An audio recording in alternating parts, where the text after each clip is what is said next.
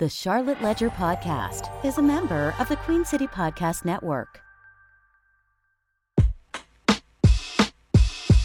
Hey, it's Tony Mecia with the Charlotte Ledger, and you're listening to the Charlotte Ledger Podcast. You can find out more about the Charlotte Ledger and subscribe to our newsletters by going to thecharlotteledger.com. Today, we're doing something a little different a mini podcast, an express version on the 2023 Mecklenburg County school bonds that are on the ballot. We're going to get you up to speed with everything you need to know to be an informed voter in less than 10 minutes. Of course, if you want to know more, go to the Charlotte Ledger Election Hub at thecharlotteledger.com. We'll be updating it through Election Day, which is Tuesday, November 7th, 2023. We're making all of our election resources available for free to everyone with no ads at all. And we can do that only because of the support of our Charlotte Ledger paying members. So if you're not a member, why not join us today? And if you like podcasts about local things on the ballot, we have two others in the same vein one on the school board election and another on the city of Charlotte election. Those are each under 10 minutes. You can find those at thecharlotteledger.com. Now, this is an express podcast, and it is so streamlined that I have cut out the guests. And I'm just going to tell you about these bonds based on my paying attention to it going to forums where they're discussed, talking with local leaders, watching public meetings. You probably don't have time to do all that. So I'm going to summarize it for you and try to answer some of the most common questions. Okay, this is a $2.5 billion bond referendum for school construction in Mecklenburg County. That is the largest bond on a ballot in state history. Now, school construction is typically funded by bonds, but a lot of people are asking, well, why is it so big? $2.5 billion. Because the previous bond in 2017 was $922 million. And so this one is two and a half times that size. CMS officials say that that's because of escalating construction costs and because previous bonds just haven't kept pace with the needs that are out there. So, where would the money go? It would go towards starting 30 construction projects in the next five years.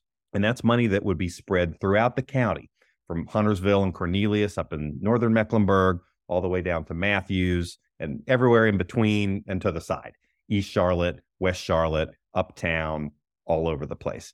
Some of the bigger projects would be uh, at East Mecklenburg High School, North Mecklenburg High School, Harding High School, South Mecklenburg, building a high school in Second Ward uptown. Those are some of the more expensive ones. Some of those projects individually are $200 million a piece or more. But some of these high schools are older, and CMS says that they need to be overhauled or replaced.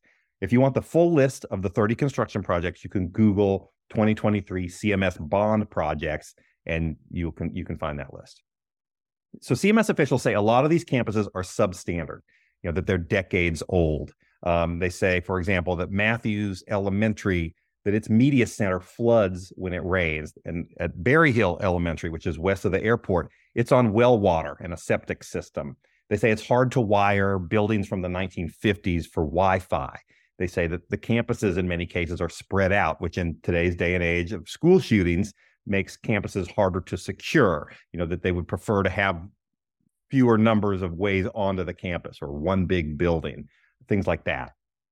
The backers of the bonds point to studies that say that students perform better academically if they have better modern classrooms. Now, obviously, there are a lot of other factors that come into play on student achievement, things like school's leadership, how good is your teacher, what kind of resources do you have, that sort of thing. But they say that the school facility is a part of that.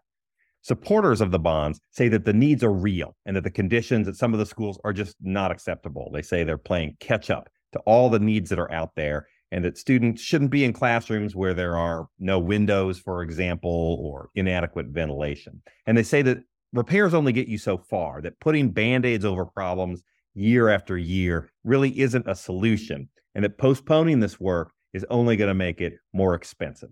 Now, historically in Mecklenburg County, most bond referendums pass and they pass easily, but that's not necessarily the case here. And I'm going to tell you why. The first reason is that the bond package is so big and the county's finances are such that officials are saying that this one would necessitate a tax increase. Now, that's not something you usually hear in connection with bonds.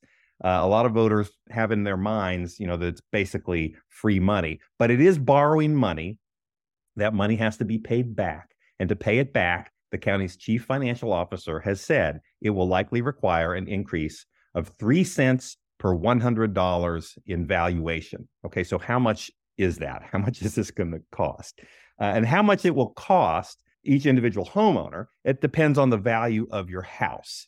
But if you have a $400,000 house, which is pretty close to the median value of a house in Mecklenburg County, that works out to $120 a year more in taxes after those three additional cents are added. And that would be done over stages between 2025 and 2029. So $120 a year more in taxes on a $400,000 house. Now, if you have a $200,000 house, it would be $60 a year. If you have an $800,000 house, it would be $240 a year. So the tax is sometimes hard to calculate or think of, but but those are some some rough numbers to give you an idea. Now, another reason this bond vote is not a slam dunk is because there is some organized opposition. There's a group of black pastors that is urging a no vote. They're doing things like writing opinion columns in the Charlotte Observer and the Charlotte Post. They've printed up yard signs that are starting to come out all over town. Uh, they held a press conference a few weeks ago to get attention. They say that the effect of the taxes on low income populations is just too great, especially coming after this year's property tax revaluation. There are also three Democratic county commissioners who voted against placing the full $2.5 billion on the ballot, and they cited some of the same concerns. Now, they acknowledge that school buildings have needs, but they say that rather than locking in tax increases, that CMS and the county should work together to get money to CMS on a regular basis for school construction. And they say that that way the county can make choices on where the money should go and what taxes would be needed for that sort of comparing the school construction needs against the county's other needs for things like parks, libraries, improvements to courthouses, Central Piedmont Community College, those sorts of things, that they would be able to balance that a, a little bit better. That's what they would like. Now, the bond is supported by a lot of other elected leaders, as well as people in the business community, the Black Political Caucus. And I sense that there's some mobilizing around some of the different schools that would be affected as well. So we don't know how it's going to play out. We'll find out when the votes are tallied, but we'll see.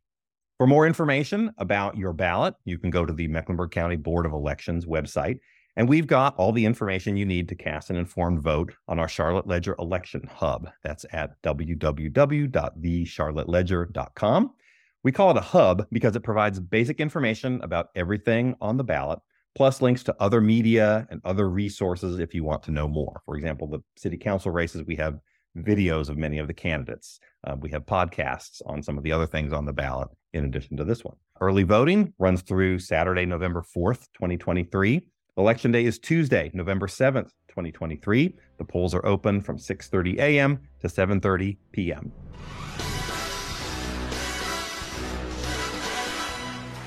Okay, that's a wrap. To our listeners, thank you for listening. The Charlotte Ledger podcast is produced by Lindsey Banks.